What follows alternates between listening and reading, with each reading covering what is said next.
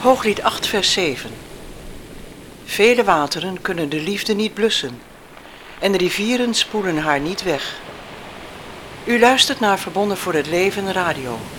Een eenvoudige bijbelstudie over het huwelijk, zoals God het bedoeld heeft. Samenstelling en presentatie Willem en Helen Lingeman.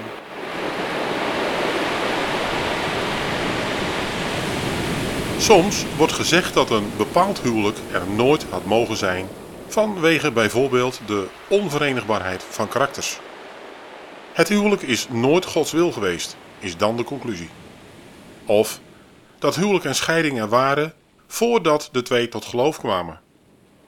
God zou bij de sluiting van dat huwelijk niet aanwezig zijn geweest en daarom is het niet rechtsgeldig, zo zegt men. Redenen dus waarom het huwelijksverbond verbroken kan worden en de weg naar een nieuwe relatie openstaat. We kregen het volgende voorgelegd. Hoe legt u het verbond tussen Jozua en de Gibeonieten uit? Hierover wordt gesproken in Jozua 9, vers 14 en 15. Waarom wordt aan dat verbond zo'n waarde gehecht, terwijl het duidelijk inging tegen wat God had geboden? Waarom liet God dat toe? Waarom mocht dat verbond niet verbroken worden? De vraag zou ook als volgt verwoord kunnen worden. Is het zonder God gesloten verbond in zijn ogen wel een verbond? Lezen we het woord van God aangaande de bedoelde tekst. Jozua 9, vers 14 en 15. Hierop namen de mannen van hun teerkost, maar zij raadpleegden de Heere niet. En Jozua sloot vriendschap met hen en maakte een verbond met hen dat hij hen in leven zou laten. Beriet, zegt de grondtekst.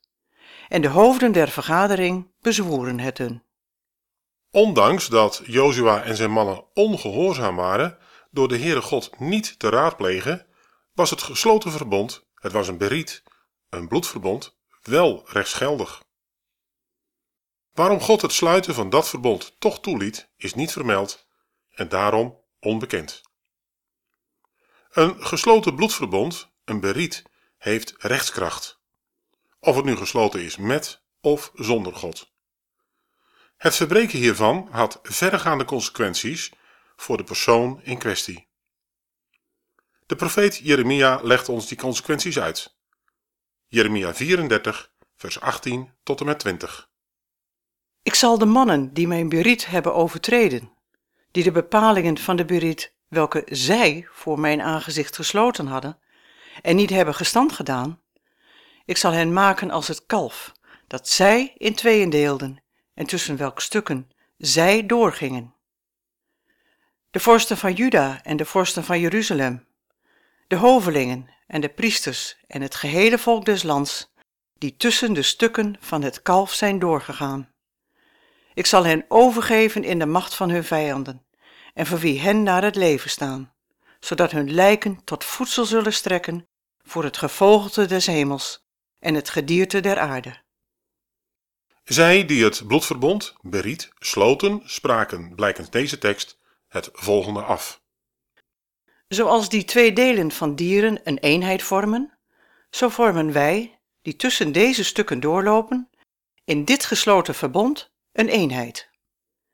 Wie zich niet houdt aan deze overeenkomst, hem zal het vergaan als deze dode dieren. Tot slot laat de verbondsluiting de ernst daarvan zien want dat verbond had het leven van dieren gekost.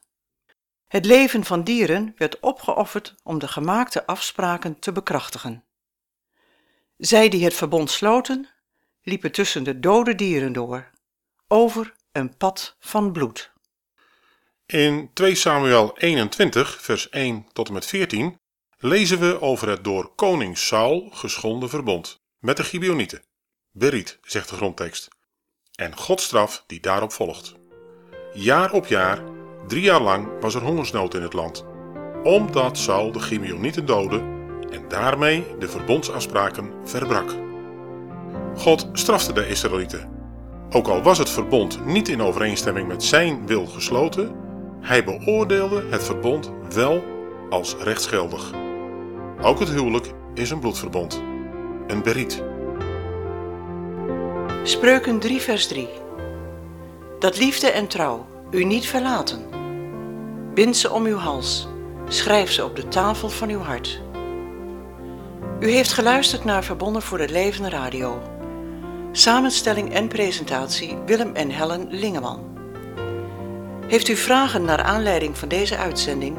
Dan kunt u contact opnemen via het reactieformulier op onze website www.verbondenvoorhetleven.nl of www.unitedforlife.eu. Zo de Heere wil graag tot de volgende keer.